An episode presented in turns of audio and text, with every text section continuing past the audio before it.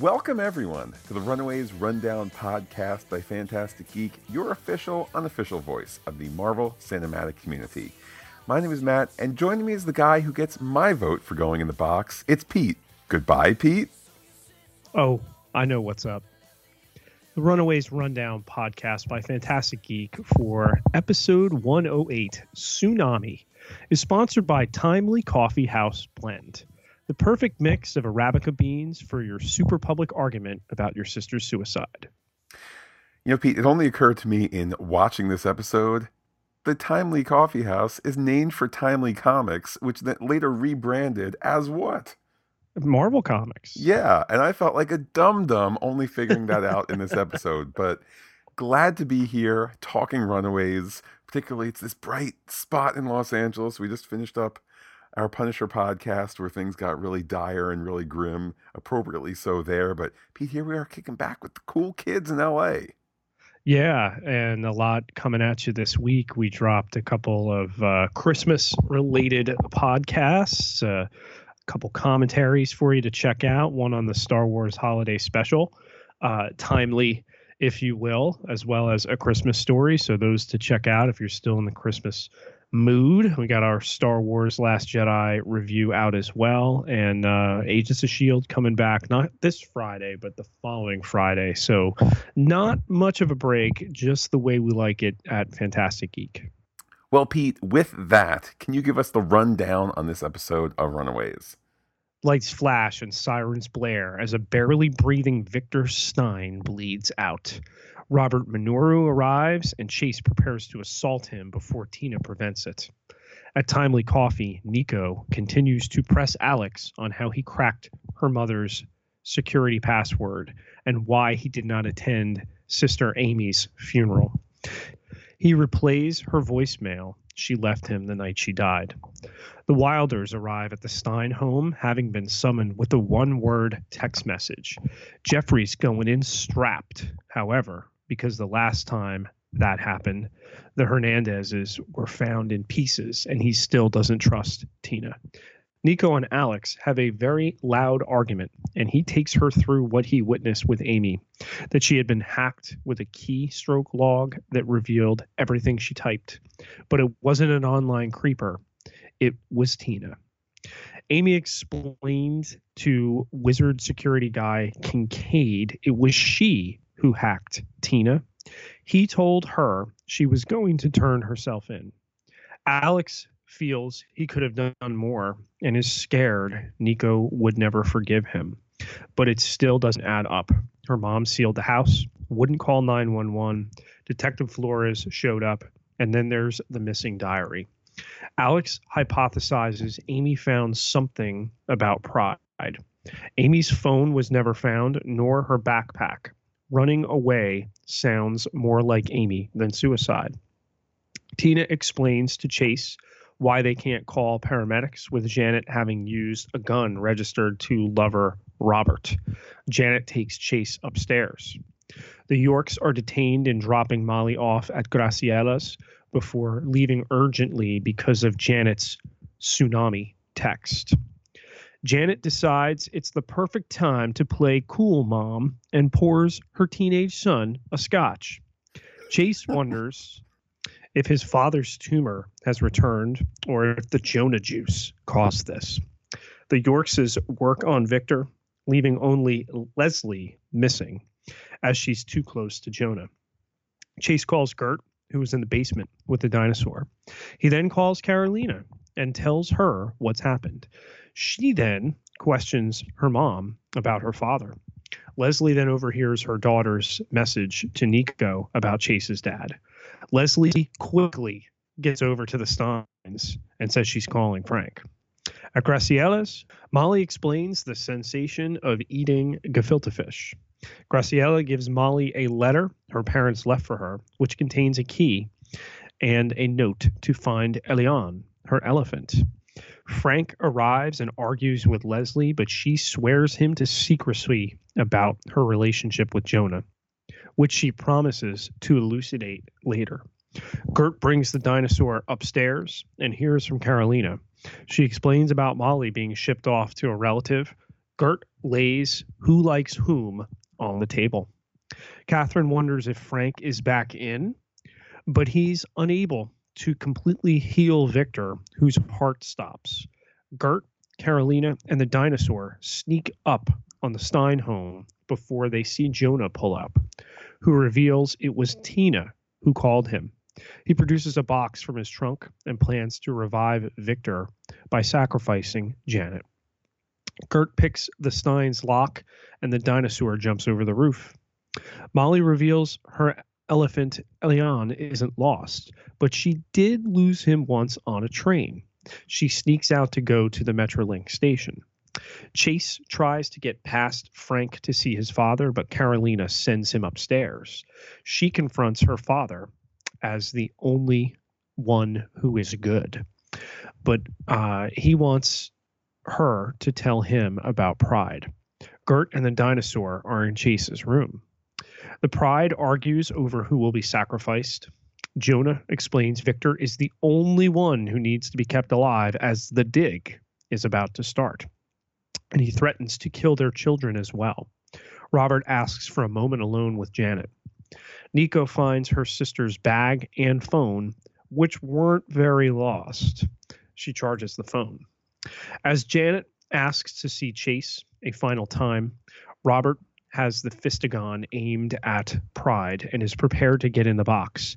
Tina uses the staff to smoke the box.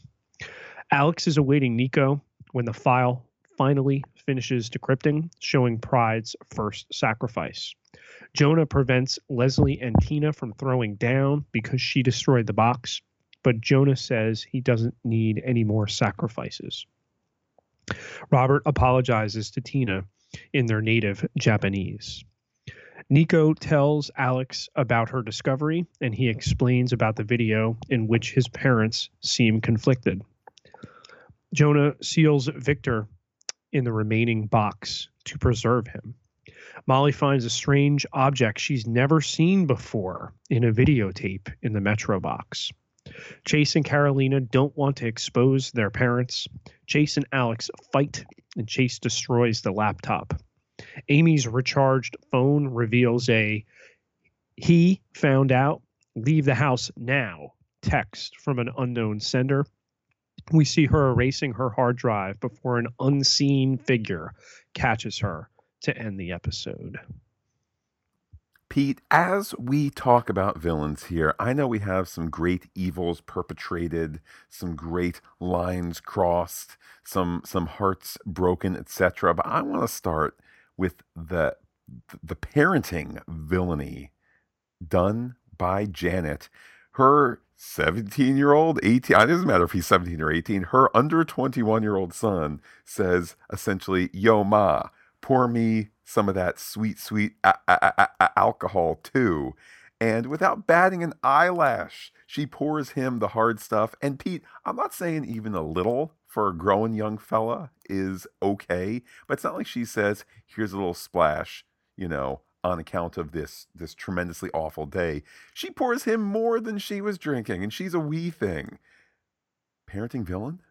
I had a problem with it, but it doesn't make her a villain. Um, considering the strain of the situation, I get it. But at the same time, that's something I feel very passionately about. Underage kids should not be served by their parents, and that's hence the cool mom thing. Yeah, but uh, how's she going to be? Care, how how's he going to know that she's okay if she doesn't serve him alcohol? That's what I want to know. parents who care about what their kids care about them serve them alcohol and serve their friends alcohol and then there's inevitably problems and yeah it never ever works out well, Pete, let's talk about a different kind of leadership here.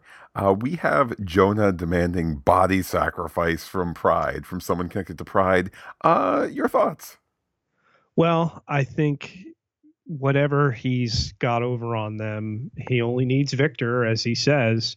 Uh, we'll talk a little bit with the theories about, you know, the only box remaining now, it seems. But if Victor's still alive, there's got to be a possibility of creating more. I'm sure. But yeah, uh, first it was going to be Janet. Then he didn't really care who it was going to be. Then it could have even been Chase. And the threat, I think, of their children is is where it really jumped up. Um, and we continue to see out of Julian McMahon this menace. I love the uh, the line out of uh, Karolina and, and Gert that uh, he he just stares at people. I I mean, I guess this is our our weekly uh, praise of Julian McMahon moment here. He's a great get for the show, as we've discussed before. Part of me is like, where has this guy been since Fantastic Four 2 since um, Nip Tuck ended. I mean, I know he's continued to work, but it's like this guy needs, in this golden, platinum, diamond age of television, he needs something, he needs to be part of that next big thing you go, oh man, he's the new boss on Westworld, or he's the new, you know, he he's going to play, uh, I, I don't know, Woodrow Wilson in the new FX series you know, uh, the vampire presidents or something like that. Like he just needs that big thing, and he somehow has not gotten it. I think he's hit a point in his career, Matt, where, you know, during the Nip Tuck days, he would have obviously been too hot for Marvel TV to handle. Maybe he'd show up in like a, a Punisher a la Ben Barnes playing Billy Russo. Uh, but now, you know, he's he's kind of in the other sector of his career here where he can just ham it up enough to, you know, play this type of role, this mystery man, this guy with seemingly magic blood and, you know, at the same time, shaky ethics. So I think that it works. I think the biggest villain of this episode, though, not Janet for serving her son Scotch, although certainly should not happen, not Jonah for being Jonah and demanding one of these adults or maybe even one of their children go in the box to revive the one guy he actually needs. But how about Tina, who called him, who apparently always calls him? Um, what do you think about her? I think if we look at just that action of Tina, yes, she's probably the most villainous. Uh, otherwise, we just spend a whole bunch of time, you know, having these characters yell at each other in the garage perhaps a bit more than was needed. Um, so she certainly jumpstarts, you know, phase two. Uh, Jonah's here, and and you know now the sacrifice must be made. That said, she's also the one that doesn't like what Jonah is offering up and blows up. You know, one of the one of the boxes there. I feel like that. I mean, a that prevents Janet or someone else from making this uh, this sacrifice. So I kind of feel like Tina gets gets villain points for the first half and hero points for her final actions. Um, almost, I feel like personally, I kind of feel like it's 50 50. That's not to say, no, we, we mustn't discuss her as a, as a villain. Uh, but I kind of feel like she's okay at the end. Let's talk some theories, Matt. Uh, Kincaid shows up in one of uh, the flashbacks, actually, the first one coming back from the title card which is confusingly done. And though they come back to it, where Alex is explaining to Nico clearly what Amy was going through, having a flashback that a character that's explaining it didn't experience is very confusing and took me completely out of the scene. We've seen Kincaid a couple times. He's done Tina's bidding. Um, he was around Gert when uh, she was uh, distracting the uh, hallway guy during the gala.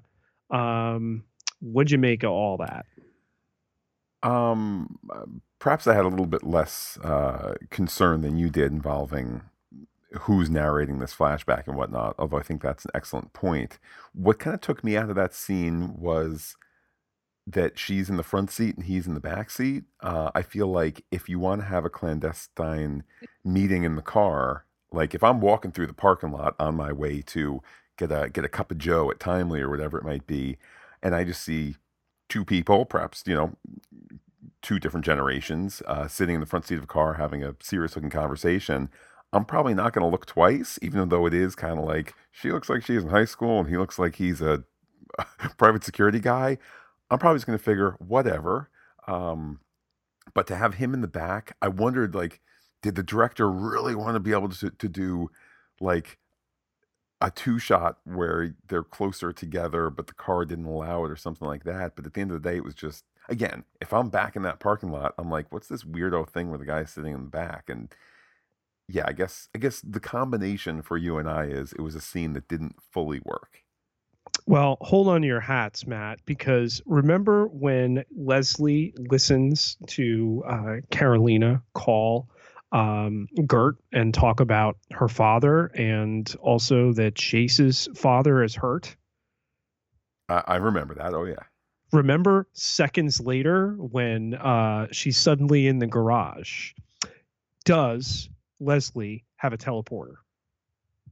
I think that maybe this is an episode, though not at the midpoint, obviously, of the season. Maybe it's at maybe it's at the darkest before dawn kind of midpoint, if you will, of production, which is to say, you're not quite yet in that penultimate episode. Oh man, guys, here now we're doing the it's the last first look at the script for episode 10. Like you're kind of deep in the in the energy of the production, but not being tugged by the nostalgia of the final couple episodes. And I just felt like this was not an, an episode not as sharp as the other ones have been. And I kind of stand by my teasing that I said a couple of minutes ago that this really kind of felt like an episode that devolved into all the adults standing in the garage yelling at mm-hmm. each other, kind of in extended for extended periods of time. And some of the discussions were good. And some to me were not good. I love me, Pete, some Dale and Stacey Yorkes, this, this, this is, and all their conversations. But kind of like as they're trying to, as this group is legitimately trying to come to terms with the sacrifice of one of their own, whether it's one of their children or one of the members of Pride, and they're throwing in jokes here. Um, and not even the I vote for the other person, because to me that was more nervous, like, I want to point out my value. If someone's going to die, it's not me. Right. But there was there were just they were kind of throwing jokes willy nilly, and I don't fault the characters, but I fault the people behind the characters who are the, the writers and the production staff for that one. We've been told about a drill uh, in either last week's episode or the week before that a drill had just been delivered to the site of the school. And now the dig, Matt, is about to start. And each time they've been one line references. What is going on at this school? Well, I think that's the story behind the story, and I really look forward, a come the new year for the final two episodes, uh, to see see the narrative maybe be be sharper than it was in this episode. Uh, I think you can make an argument that this episode was kind of the the breaking up of the fellowship, so we kind of get the the um, after effect of that in the next two episodes. As for what's going on there, I mean, if they're going to address the destruction of Los Angeles in this season, which personally I would find prudent. I don't like wholeheartedly seeding stuff for other seasons, um, particularly in a first season show. You don't know if it's going to be a hit, how it's going to be received, how people are going to appreciate the tone, etc. But if they're going to address that, Pete, it has something to do, I would imagine, with this school, this ancient site, and whatever drilling might occur. So Victor's heart has stopped. He was in a coma previously, and now we're just going to seal him in the box so his mitochondria don't continue to degrade. What's the status of his health? The status of his health is we don't want to lose this guy, but we need to put him on story pause, and that's okay. And um, and uh, I think we're just you know it, he can be in suspended animation in his carbonite or whatever, you know, until three years from now when we're palace, or it can be in the next episode when he makes a triumphant return or whatever it might be. How about Jonah's health? He swears, Matt, he doesn't need to be revived anymore. It was the last sacrifice. Now we only have one box. No, I'm good. I'm good. Um, it certainly is convenient, particularly since it's 14, 15, 17, whatever it is, all these years that they've that they've arranged once a year. Um, I, to me, it's a little suspicious. That said, if if if we are going to be asked the story conceit that um, it's taken up until this point when he entered this portion of the story, which has become Runaways, the TV show, for him to reach fully formed status. It's not impossible, but it's slightly sloppy because it's not like we've said earlier. Oh man, this is finally 17 of you know, it's it's session 17 of the 17 that you needed. It just kind of seems like it's a yearly thing. And if they wanted us to think otherwise, then have us think that before he says it. How hard did the Minorus or anyone who might have ever gone into Amy's room again not look for her bag and her phone? Pete, listen, I want to say something now to all the young folk listening out there, because as we know, young people love their podcasts. Okay. Parents are stupid. We've seen that in enough movies. Whether you want to go back to whether it's Lost Boys, You're Home Alone, your more recent stuff that oh, all us cool young kids watch, um, they don't know that there's a spot under your bed where you can put your stuff. And next they, to the wall, which you could pull the bed back and find everything. That was, I mean, yeah, that was really goofy. And I guess I'm not surprised. And you need to get it in there for the story's ability to allow you to charge the phone in and then extract that last message you know which leads us to who who is he? Is that the same mystery guy that amy locks eyes with as the episode ends Pete, before we hear some feedback on uh, this episode and some prior episodes, just want to want to take a moment to tip the hat here. Though this maybe was not the strongest written episode, uh, directed by Millicent Shelton, who uh, has a long career and uh, no, no joke here, Pete. She started in music videos. Actually, started on Spike Lee's "Do the Right Thing." Uh, some iconic music videos that uh, that that you and I would be familiar with. Let's talk about "Sex" by Salt-N-Pepa. Holy uh, moly, that is iconic. "Rump Shaker" by Wreckx-n-Effect. Oh my, Wreckx-n-Effects, yo. Uh, I got some Mary J. Blige, some Aaliyah. Um, and then uh, also, she was the first African American woman to earn a Prime Time Emmy nomination for Outstanding Directing in a Comedy Series. That for an episode of 30 Rock. She's an alumna of Princeton University and uh, NYU. So, again, I think we took some exception with some of the writing here, but uh, this is not a name I was familiar with uh, from other Marvel stuff, unless I'm mistaken. But uh, certainly great to see, uh, great to see her uh, adding her voice to to Runaways here. Absolutely. And then Matt, let's talk some Twitter poll here, and I know we're going to get to some messages after that, but I ran a poll on Twitter earlier today. Uh, it's the first time we've I've watched the show when it bowed at midnight. Um, you know, happened to be up and said, "All right, uh, off here over break. I'm gonna I'm gonna fire this one up right away." And uh, watched, and then I'm like, "Oh, let me let me put a let me put a poll up there on uh, Twitter." So I wrote Merry Runaways Day.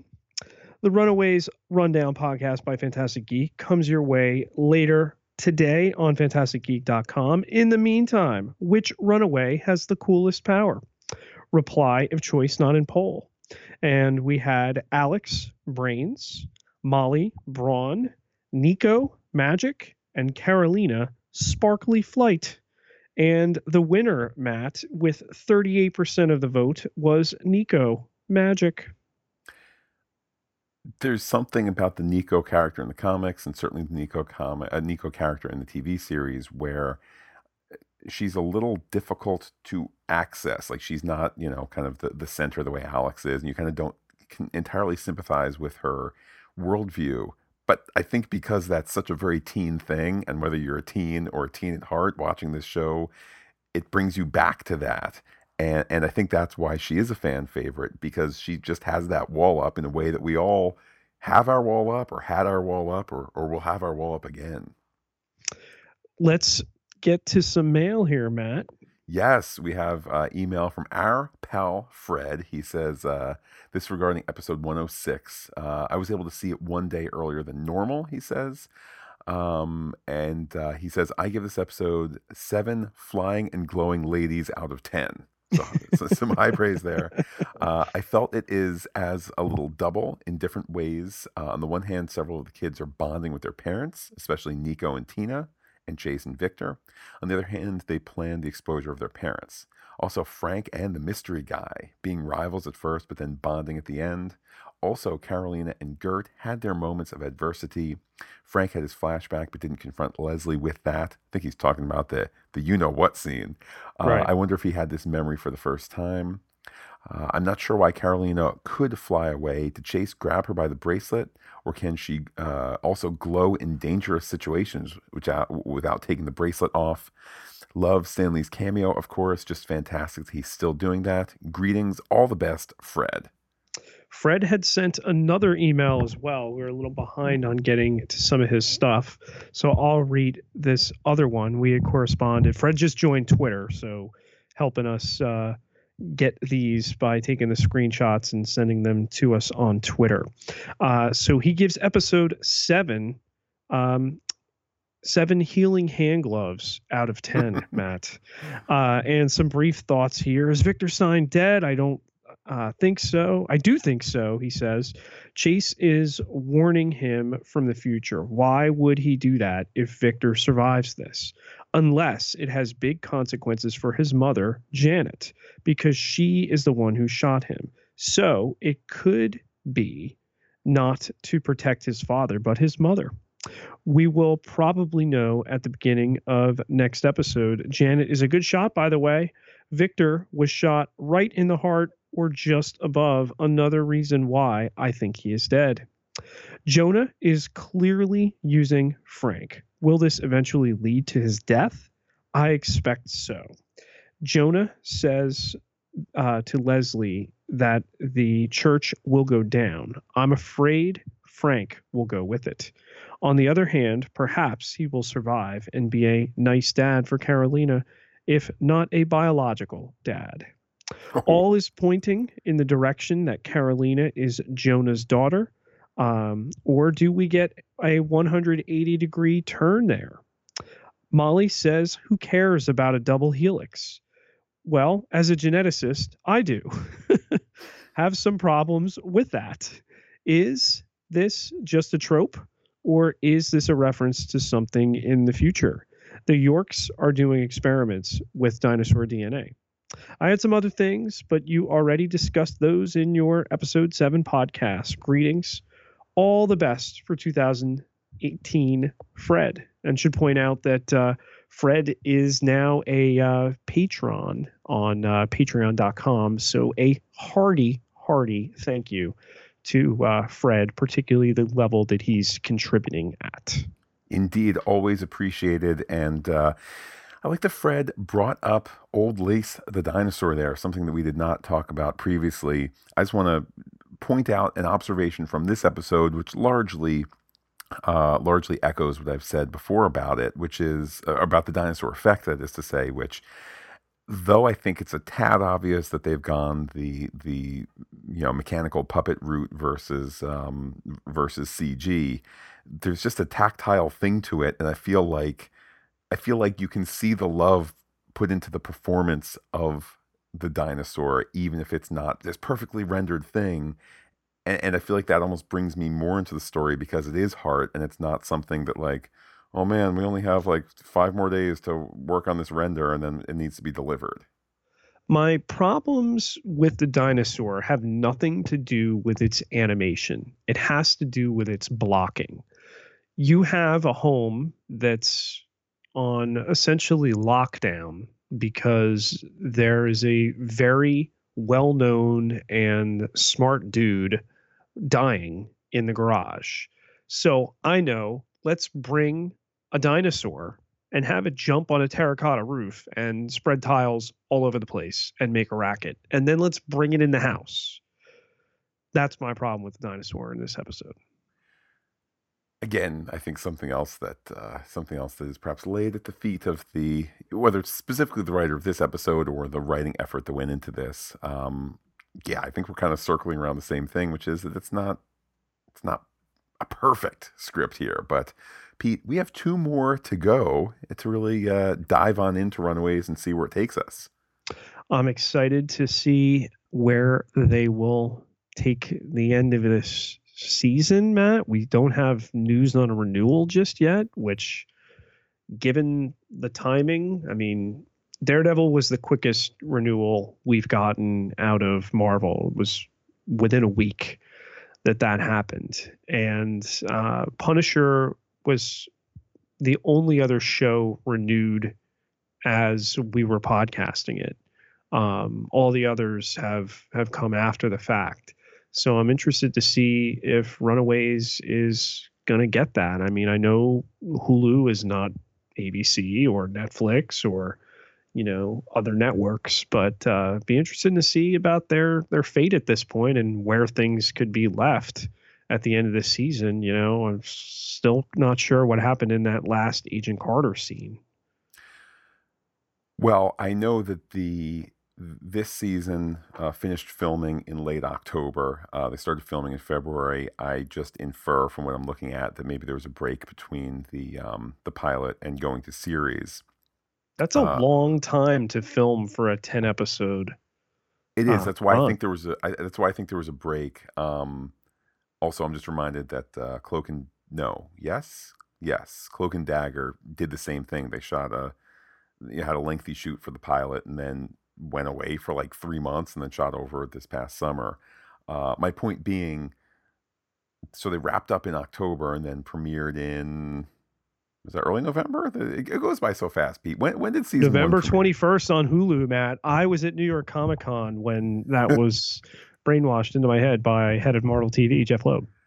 So I guess my point is, if if they renewed tomorrow, um, uh, which would give the right and gave the writers room i don't know six weeks to get together before they're going to start to film that still would be premiering sometime like next november. Um, hanging over all this continues to be in my mind what is the the state of this disney uh, rival to netflix if it's not going to be hulu? And you're a marvel hulu or you're a marvel netflix show what does that mean for you? I doubt they're going to continue to feed the opposition as it, as it can only now be viewed by Disney. I doubt they're going to feed them sweet, sweet content. So uh, this could either be at the crossroads of, oh man, all the new stuff is moving to Diz Hulu, and Runaways is at the center of it, or oh, sorry, Runaways, you're cast off as Hulu gets uh, you know time to to die on the vine. None of this the fault of the show or the quality of the show. No, I think the show's been great. I I'd have to say this was probably the weakest episode overall um, when you consider the strength of the pilot pulling us into this, and you know, you had read some of the comic before going in, and I knew, you know, just what what was out and around about these characters to get pulled into that first episode, and it's gone very, very well. There's been some bumps along the road, but you know, th- this episode is clearly the the sag point of this season. So I'm interested to see where they pick up with the uh, the penultimate episode next week and and where we finish up. Hope just not for good um, in two weeks. Yeah, I think if if the audience likes a show, you're allowed to have. Uh, dud is a bit strong, but I'll just use the word dud for lack of anything else. You're allowed to have a dud here and there, and people just accept it because you like these characters and you like the people behind the scenes, whether you know their names or not. You appreciate you know, the directing that Roxann Dawson brought in episode two, and you appreciate the script in episode four by Tamara Becher Wilkinson and things like that. You kind of like this as a as a as a soup. And if if the one if the one day it's off, okay, I'll still be back next time and next time. But a lot in the air here. I mean, if the let's imagine, Pete. I don't think this is going to happen. Let's imagine the quality declines from here. Okay, well that's going to mean perhaps one thing for renewal, and then all these exterior forces, what that might mean. So all the more emphasis, even though these episodes are all you know done filmed, and I'm sure they're all done done with the edit and all of that now, but all the more reason to make every episode the best because you really don't know what the future holds, particularly if Los Angeles is going to explode. right, and and future messages are going to be sent, and you know all that other good stuff. I'm older because I have a beard, Dad, and glasses. My vision is failing. Well, Pete, let's see that. Uh, we've gone from so many shows podcasting so many times a week to Punisher is done with. We don't get another uh, Runaways until next Tuesday, January 2nd. Uh, Agents of S.H.I.E.L.D. doesn't return to, until later that week. Does this mean 2018? We're not going to be doing too much? and and I think we've only done like 117 podcasts this year of of various episodes spread across uh, how many shows? Uh, yeah, uh, it's, it's just what we do, man. It's just what we do. Yeah, we got obviously Runaways continuing uh, this week in the Pop Culture Podcast and the Punisher Podcast feed. We'll wrap up that season.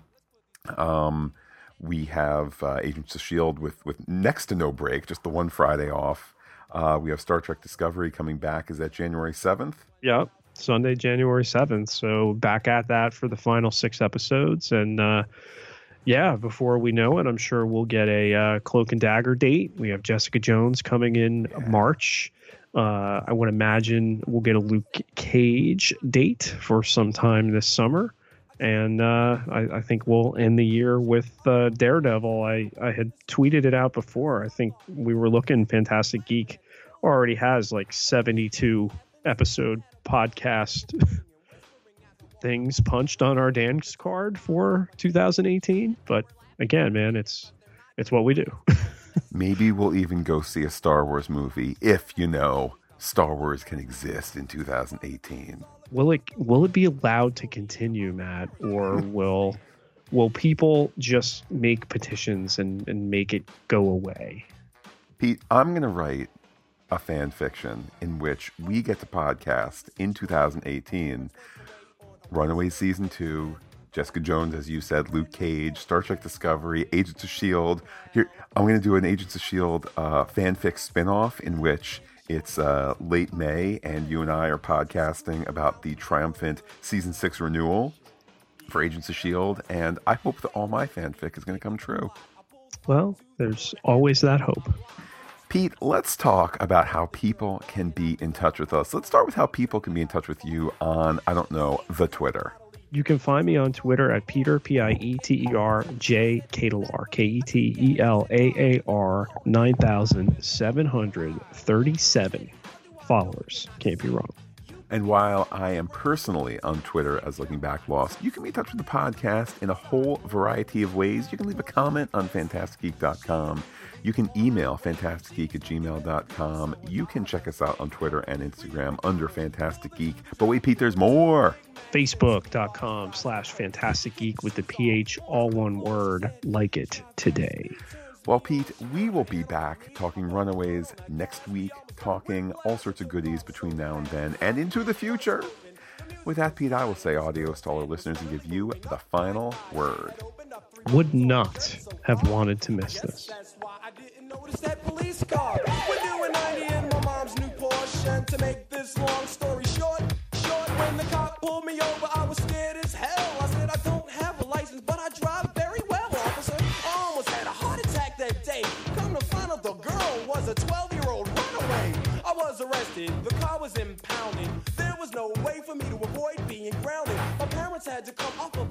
to get me. I'd rather be in jail than to have my father hit me. My parents walked in and I got my grip. I said, uh, mom, dad, how was your trip? They didn't speak. I said, I wanna plead my case. But my father just shoved me in the car by my face. That was a hard ride home. I don't know how I survived it. They took turns. One would beat me while the other one was driving. I can't believe it. I just made a mistake. Well, parents are the same no matter.